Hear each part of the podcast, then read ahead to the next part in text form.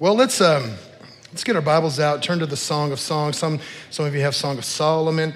We're going to be, every year we, we tackle this. Every, every uh, month of February, we talk about relationships, we talk about uh, marriage, we talk about single people, we talk about all of it. Okay, and, and uh, when, I was, when I was thinking about and praying about what to really tackle um, for this year, I just, I just really felt like I needed to tackle some really tough subjects about marriage, relationships, and yes, that three beloved word, S E X. For those of you who need that understanding, that's sex, okay? and so we've never been a church to shy away from, from, from tough topics, tough conversations in the Bible. Um, we think that the Bible has every answer for everyday life for our living. Amen? Who would agree with that? Right? The, the Bible has every answer. So we're going to go into and unpack the Song of Songs for the next several weeks, for the next four weeks to be exact. Okay, and then we'll get right back into preaching Jesus. I mean, we're going to preach Jesus anyway, but uh, just get right back into it. So, so single, married, searching. All of us have questions about these three topics: God, love, and look. No, no one wants to say this word. I'm going to ask you to say. it. You're going to go.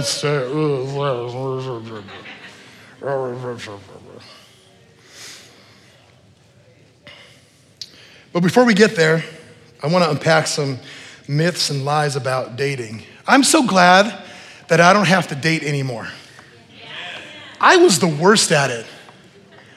I really was. I was really bad. Just ask Kristen. I was really bad.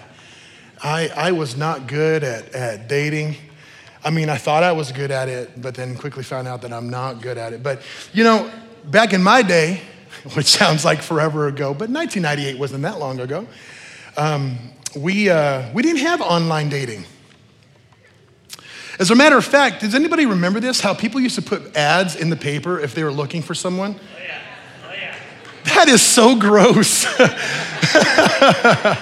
that is, that's just so nasty and dirty. I mean, that's just, that's just, that's just disgusting. So, we're going to talk through a few myths and lies real quick about online dating. And uh, maybe, you, maybe you have met somebody online. Maybe um, I've known people that have met online. One of my good friends out in Indianapolis, he met a woman online and, and uh, they got married. And just, I, have known people before that met online. And, uh, but there's a couple of myths and, and, and lies about this. So, guys, we're going to talk to guys and girls here. So, if you ever see a woman who says she's 40 ish online, what she really means is that she's 48. now, ladies, if a guy says he's 40 ish, what that really means is that he's 52. and he's looking for a 25 year old. Gross. No, not really. Ladies, if you come across a guy online who says, I'm emotionally stable, just the fact that he has to claim that he's emotionally stable is usually a red flag for you not to participate in that online date. Now, guys, if you ever see a girl that says, I love good conversation, what that really means is that she just likes to talk and you to listen. That's what that usually means. Well, ladies, if you meet a guy online that says he's huggable, that's what I would put on my online profile. I put, mm, girl, I'm huggable. What that usually means is that he needs to lose about 40 pounds, and he's got more hair on his back than a grizzly bear. Now, guys, if you ever meet a girl online that says, I'm romantic, don't fall for that trap. That usually means, I can't wait for you to buy me everything. I'm so romantic. Oh, what do you want? So let's dive into today. The title of my message is Faithful Attraction. I got this title my message from um, the movie Fatal Attraction, which I would never advise anyone to watch. But we're going to uh, just take a look at, look at Solomon and the Shulamite woman throughout this whole next four weeks on dating and relationships. And we're going to look at the lover and the beloved. We're going to take a look at a married couple who looks back at the faithful qualities that attracted them to a godlike relationship. So let's start in verse number two Song of Solomon Song of Songs says, May he kiss me with the kisses of his mouth, for your love is better than wine. Now, I want you guys to know I made Kristen memorize this verse in five different translations. Because Pastor Jake loves the smooches.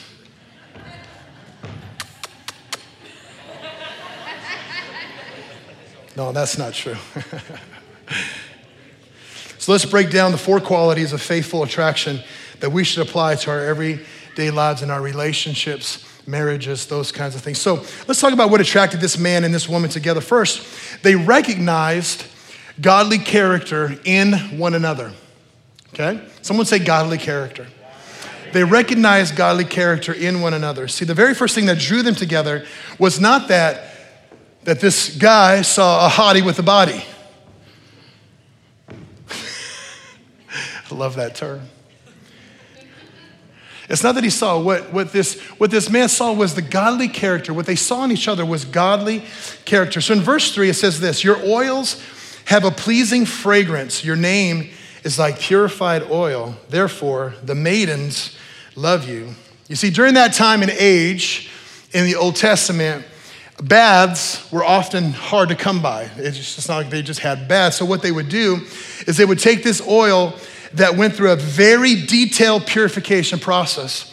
It was a purified oil or a perfume, and they would rub this oil and this perfume all over their bodies, okay? So, you can only imagine how valuable this oil was. You can only think, like, man, this oil that they took time to process and to purify, instead of taking the bath, they would rub this oil all over them. And so, what this, what this uh, signifies and what this is saying is it's this oil that's been purified basically says, Your name is a good name. Your name represents godly character. Your name is like purified oil. No wonder all the other girls want you. So, what they're saying is, I see because of the expense, because of the purification, because of the process, because of you've waited, your name is a good name. You have good character.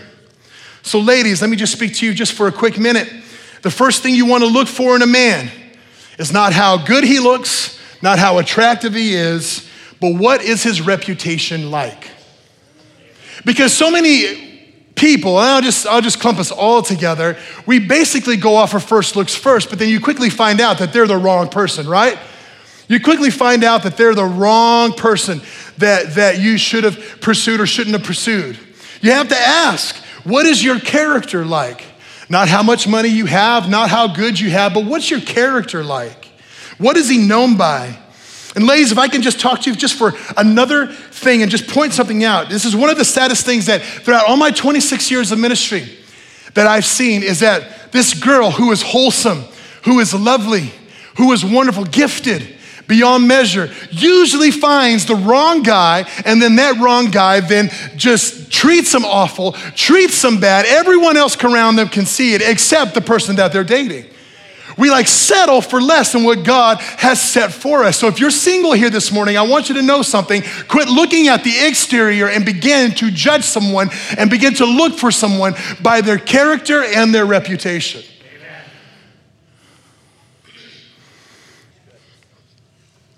We have to look for people with a godly character.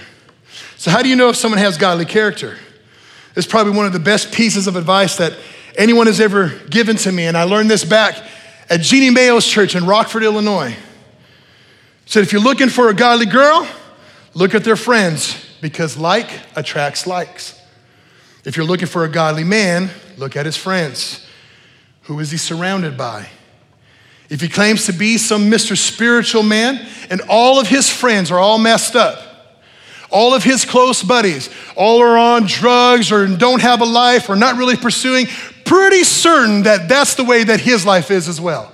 Maybe not in all cases, maybe not all the time, but if you look at the person they're surrounding, you can almost guarantee what you're getting yourself into. Right? The Bible puts it like this bad company corrupts good morals. Bad company corrupts good morals. You hang with who you most Who you hang with, you most likely will become. Now, I know that this sounds really elementary, but in today's world, in today's culture, friendships are the hardest things to come by. Who would agree with me on that? Having friends, having close friends, and those kinds of things are really difficult. So when we have them, we hold them close and we do this. But let me just challenge you for a second. If you've got these friends that are with you, this is very practical preaching. Okay? If you've got these friends that you're with, are they getting you closer to God or are they pulling you away from God? Because you don't want to be surrounded or engaged with someone who is pulling you away from Jesus. See, when I met Kristen, I knew she had godly character because she was not a guy crazy person.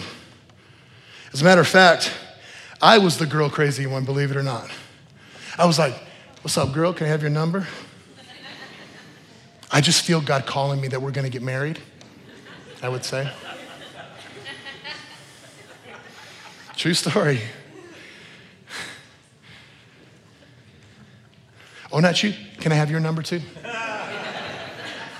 And all the girls would be like, ugh, get away from me, creep. See, but Kristen, she had a level head. She wanted to pursue God. And that was one of the things that attracted to me to her the most was that I knew that she loved God more than she loved ever, anything else. As a matter of fact, while we were dating, were we engaged at this time? We might have been engaged. Anyway, dating or engaged, I don't remember. But we actually broke up. We were just dating? Oh, we were just dating. But we actually came to this tipping point in, in, in, our, in our relationship where we both made, or she actually made it for me, but we gotta understand something. I wear the pants in the family, okay? She just tells me which ones to put on, all right?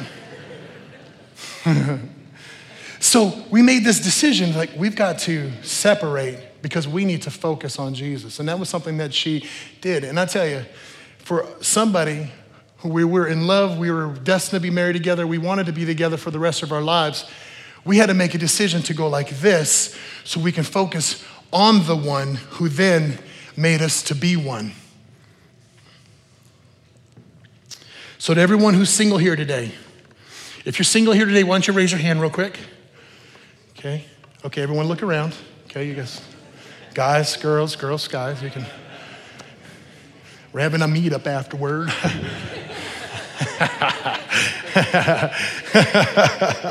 Sunday afternoon brunch, if you know what I mean. so, to everyone single here today, if you're looking for the one, look for the one who loves God more than you do, who will say no to everything else, especially you, to focus on Jesus. And if it's right, God will work out the details to make that connection. I see it happen all the time. A godly woman, a godly guy going after the wrong person. And before you know it, they're engaging and doing in things that they never thought in the world that they would do, all because they want someone to love them and to care for them and to be with them. Let me encourage you scratch all that stuff, look for Him, go to Jesus first, turn to Him first, because everything else follows after that. Matthew chapter 6, verse 33. Seek first the kingdom of God and his righteousness, and all the girls will follow you. Obviously, I'm paraphrasing. True story. So, the very first and most important point of attraction and faithful attraction is we must have godly character. Be that person that you want to be connected to. Be that person. If you want to be wholesome, if you want to love God, if, if you want somebody like that, be that. Okay? Make the first things first Jesus. Proverbs, Proverbs chapter 12, verse 4 says, A wife of noble character is her husband's crown, but a disgraceful wife is like decay in his bones. Help us all, Jesus. A wife of noble character, there's that word character we have to have character. So let's trace this progression here. They meet, and the first thing she realizes is his name is like purified gold. You've got purified, you've got per- purified perfume on you. I know that your name is good. I know that you have good character. I know that you have a great reputation. So, because of that, she's going to start opening up about her life. And this is where we go to the Song of Songs of chapter 1, verse 5. It says, I am black but lovely, O daughters of Jerusalem, like the tents of Kedar, like the curtains of Solomon. Now, these curtains and tents were dark because their purpose, see, she equates herself to, to dark curtains, okay? Now, these curtains and tents were dark because their purpose was to attract the heat of the sun during the day, to retain the heat so at night when it was cool, the people inside would stay warm. Makes sense, doesn't it? So, what she's basically saying is, I am dark as these tents. Let me read on and I'll explain to you what this means. Verse 6 Do not stare at me because I am swarthy, for the sun has burned me. Someone say, She got sunburn. My mother's sons were angry with me. They made me caretaker of the vineyards, but I have not taken care of my own vineyard. Now, as we progress forward for the rest of these weeks, every time we see the word vineyard, what she's talking about is not the work outside, she's talking about her own body. I haven't taken care of my vineyard, my own body. Right? She said, I had to work out in the sun. I'm sunburned. My skin is not as cared for as I would like it to be. So don't stare at me, she says. I'm a little bit insecure about this. Is what she's saying in these verses. If we could put it in just really simple layman terms, as we read into it, she's saying, I'm really insecure about the way that I look. About the way that I look.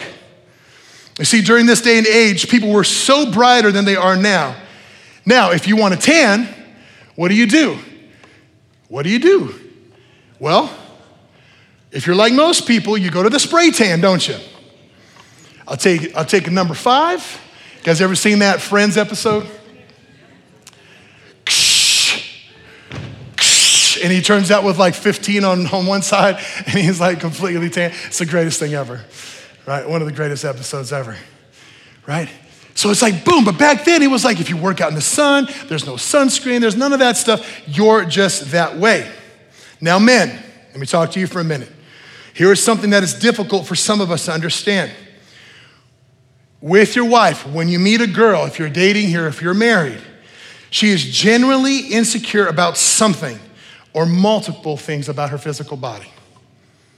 Generally speaking, not everybody, okay? And I'm not gonna sit up here and tell you what I know, what, what, what, what I think women are. Like, trust me, I don't know the mind of a woman of anything, right? Because it goes like this.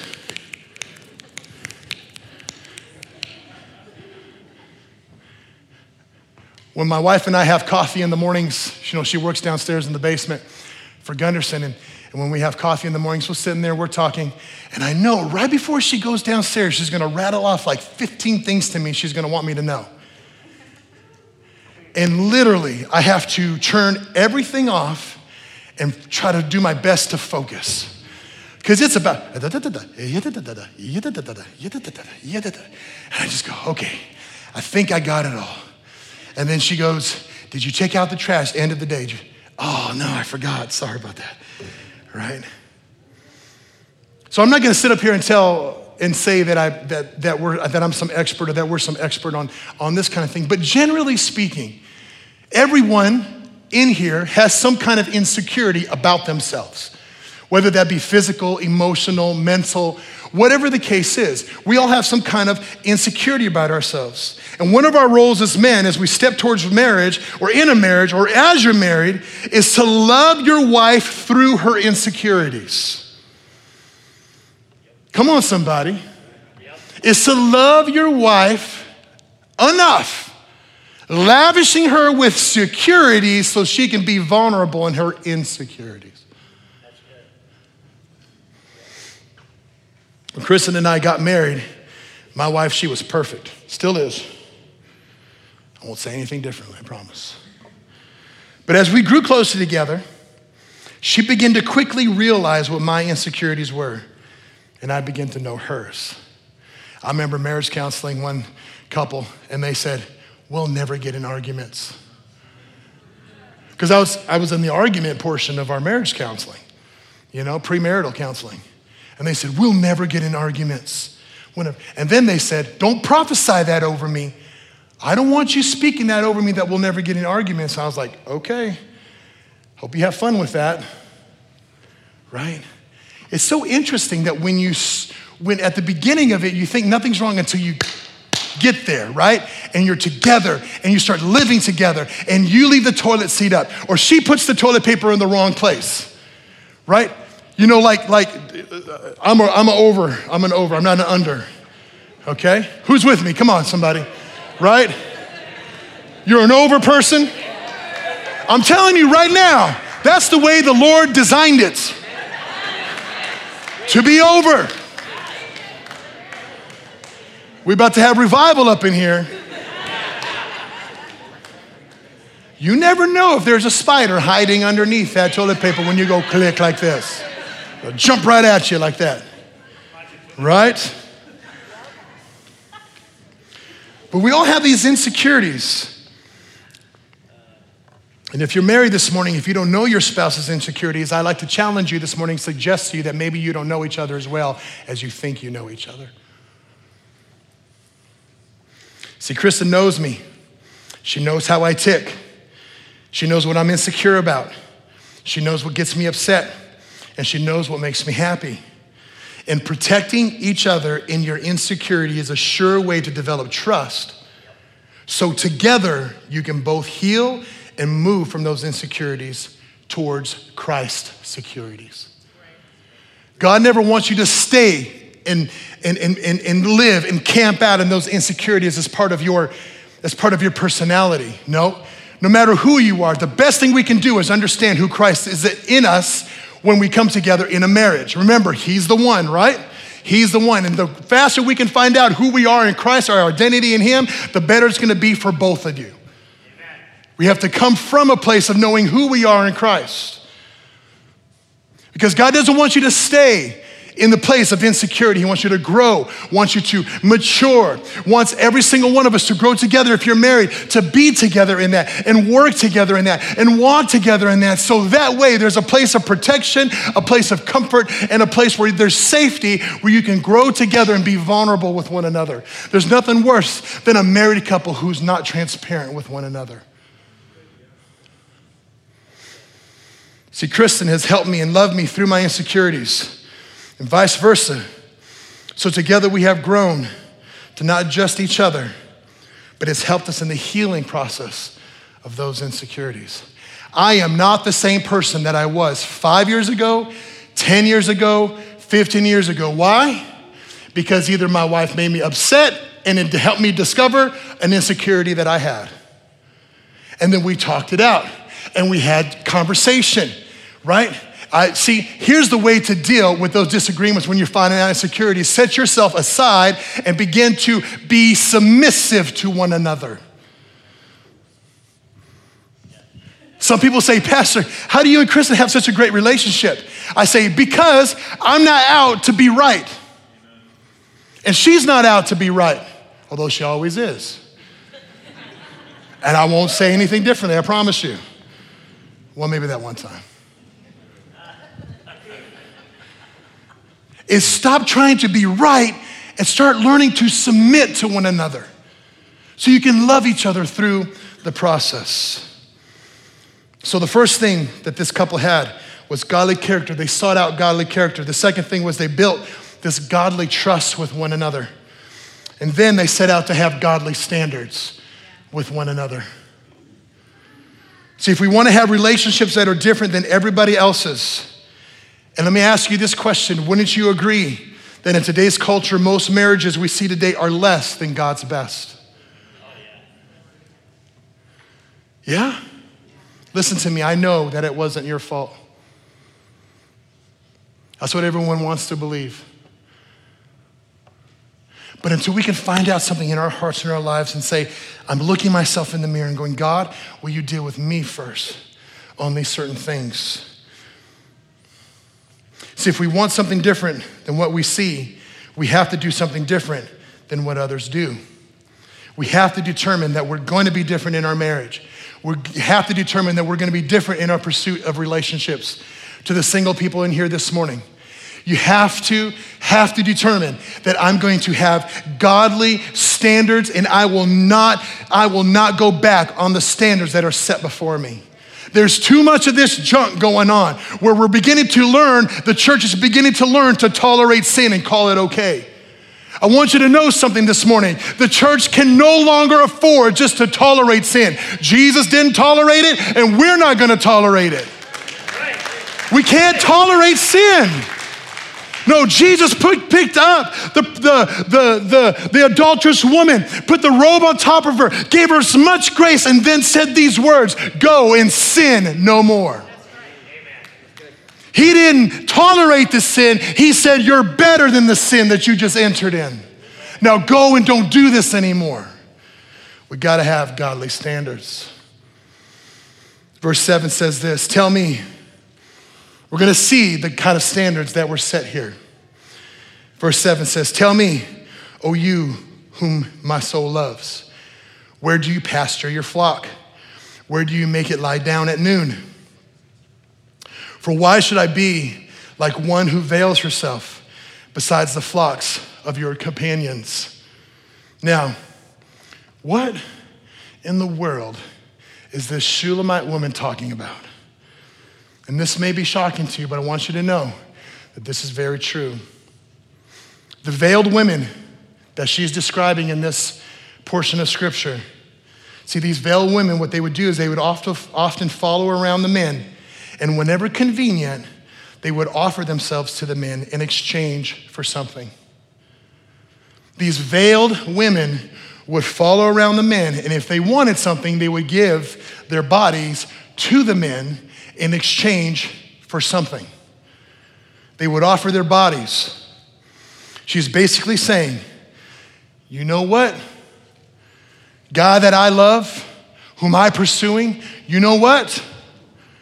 I'm not like every other girl that follows you, that they throw themselves at you.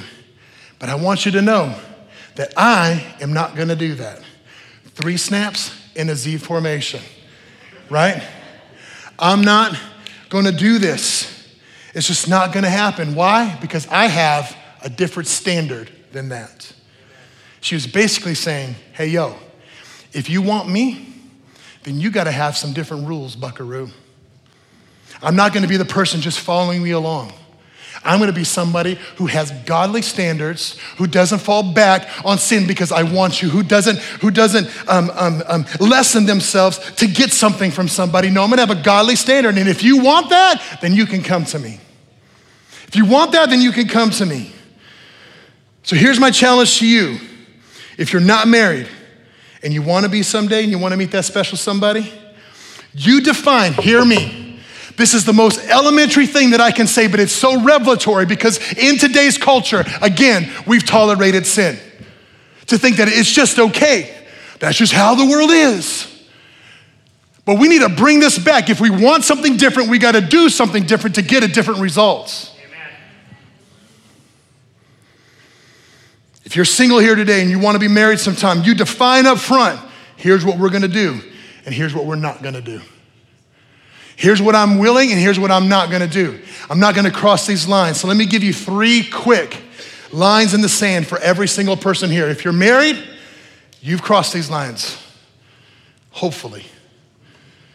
If you've dedicated your child, you've definitely crossed these lines. Here are his lines in the sand for every single person here. I will not sacrifice my relationship with God ever to keep you. Come on, somebody. I will not sacrifice my relationship with God ever just to keep you. Drop it like it's hot, baby. Drop it like it's hot. Drop it like it's hot. Sorry, it's my old gangster coming out.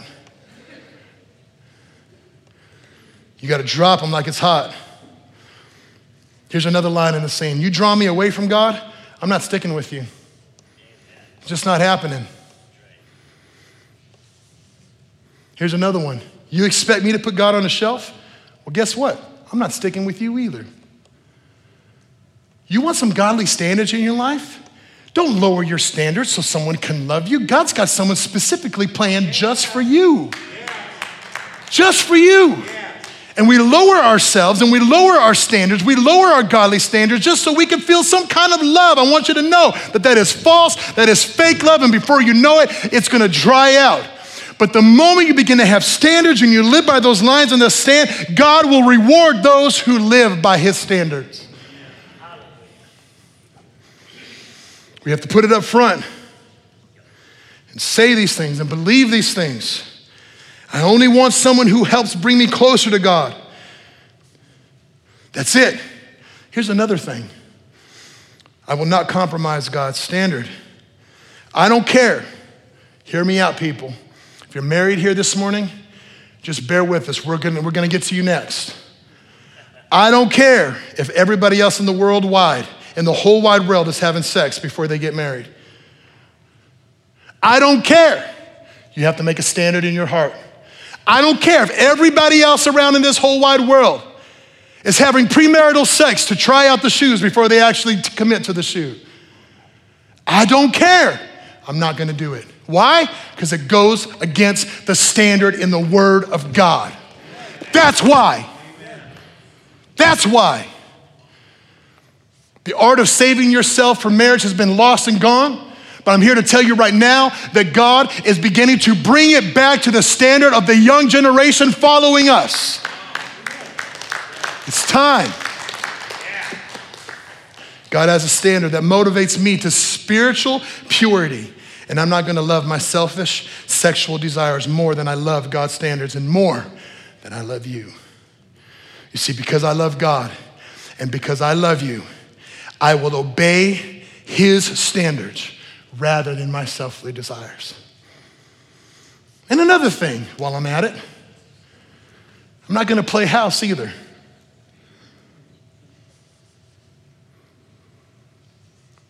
I know this may step on some toes, but I love you. If it did not love you, I would not say this to you. We're not going to play house, even though everybody else sleeps in the same bed and spends the night together and has some sleepovers and lives together trying to figure things out. If you want to have a godly commitment with me, you have to say this. We're going to buy a ring, we're going to walk down the aisle together, and we're going to establish a covenant under God. No more playing around. If you want a different kind of marriage, then you have to live a different kind of life. So, what's this Shulamite woman?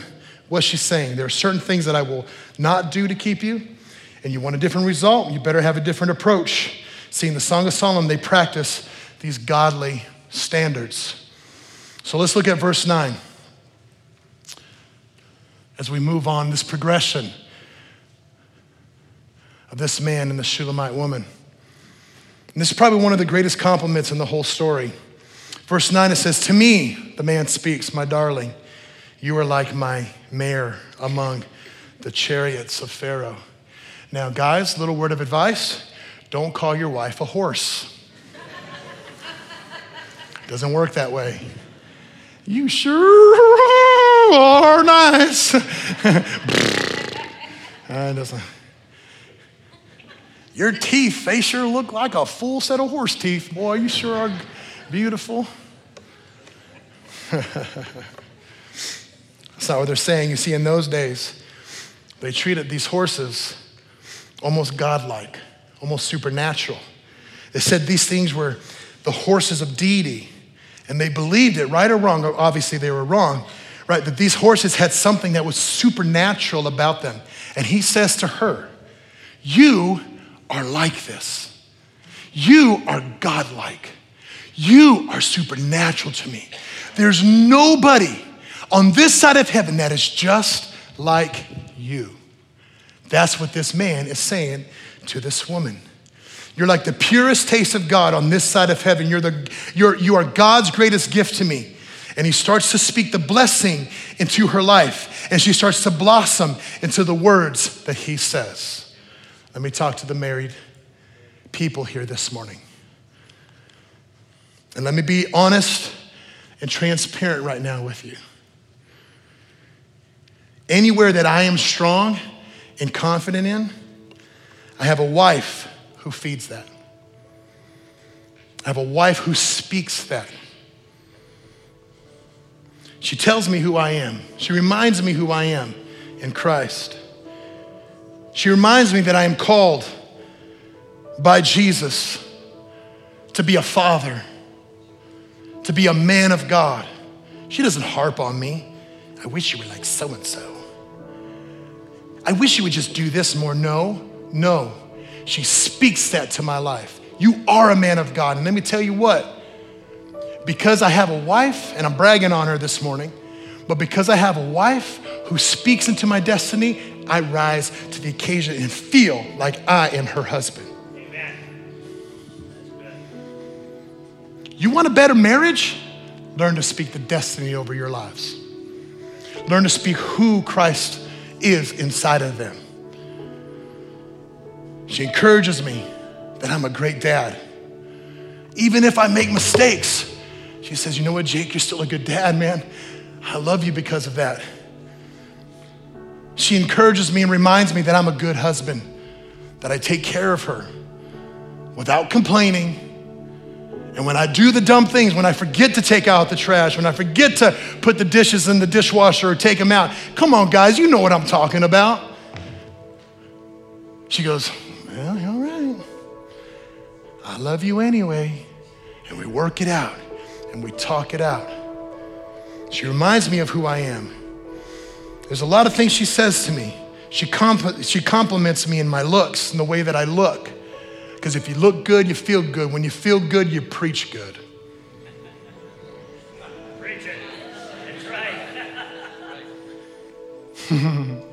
I used to apply that to my football days. You look good, you feel good. Feel good, you play good. she compliments my looks. She helps me understand that even if I make mistakes, I'm still okay. She doesn't get too annoyed by my antics that I have. We laugh together, we cry together. Why? Because she's my wife. Now that we're getting ready to enter into this new phase of our lives of empty nesting, who's, who's there? You've been there for a while? Now that we're getting ready to enter this new phase of empty, we'll sit on the couch and we'll just stare at each other and go, and we'll just start crying for no reason. No reason. Like we'll have this like memory of our kids. and we'll be, I'm glad going into this new season of our lives that I actually like my wife. If I didn't like her, it would be a tough, tough season. But we get along together. Why? Because she understands, and I understand that the grass is only greener where you water it. You see, to the married people here this morning, if you're not engaging in that type of conversation in your home, I promise you there's somebody out there who will do that for your spouse. And before you know it, your spouse will then begin to think, the grass must be greener over there.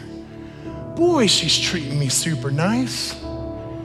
I get to work and she doesn't, she doesn't yell at me.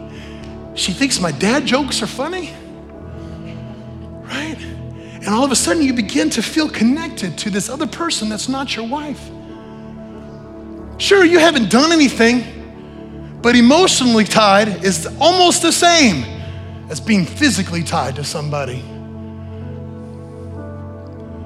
And so, I want to encourage you this morning if you are married here, and you're struggling, or maybe you're not struggling, maybe your marriage is really great. Despite where you're at in the spectrum of things, begin to speak to your spouse who they are. Begin to feed them that. Begin to water the lawn right where you're at. Don't go dipping in someone else's well, if you know what I mean. Feed right where you're at. And that's what this man began to tell this Shulamite woman. He said, Look, sweetie, Everybody else could be following me around. All these veiled women, yeah, I got them. They're following me, but there's nobody like you. There's nobody like you. There's nobody like you. And maybe this morning you're struggling in your marriage. Maybe this morning there's been some friction going on and you've been contemplating in your heart. Maybe the grass is greener somewhere else. I want you to know something. That's not God's plan for you. That's not God's will for you. God's plan and God's will for you is to stick it out through thick and thin and begin to water the grass where you're at.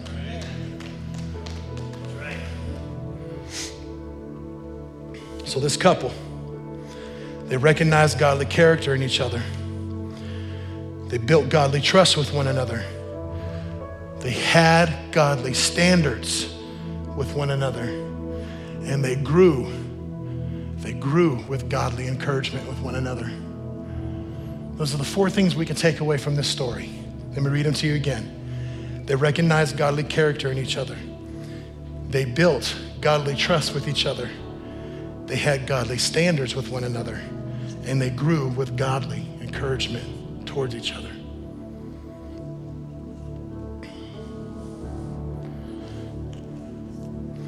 So let's pray this morning as we close. If you can, just bow your head, close your eyes with me.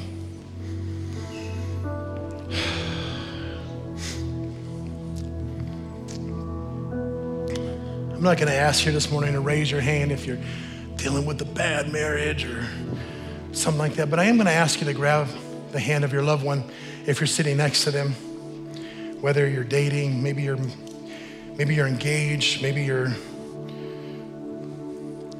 been married for a long time. Don't worry, I'll get to the single people here in a second. And what I want to do is just speak a blessing over you. I just want to speak a blessing over your marriage. So, Father, right now in Jesus' name, I pray that every single person here, God, who is married, who's planning on getting married, or who's engaged, Father, I just pray that you would minister to their heart, God. You would continue to work in them, God, that, that Lord, if Christ is the center of everything, nothing can go wrong. If Christ is the center, Father, yeah, it may get a little, little, little wavy, it may be a little, little, little rough at times. God, the sea might be rough a little bit, but God, we will make it through this We'll make it through this stormy time. Why? Because you're the center. You are the wind in our sails, Father. And so, in Jesus' name, I pray for every strong and every marriage in this place that you would strengthen it, God, to be an example to this world, to say that there's believers here in Jesus' name that believe in the constitute of marriage in Jesus' name through thick and thin. Father, I just pray you would touch them. Father, for every single person in this house,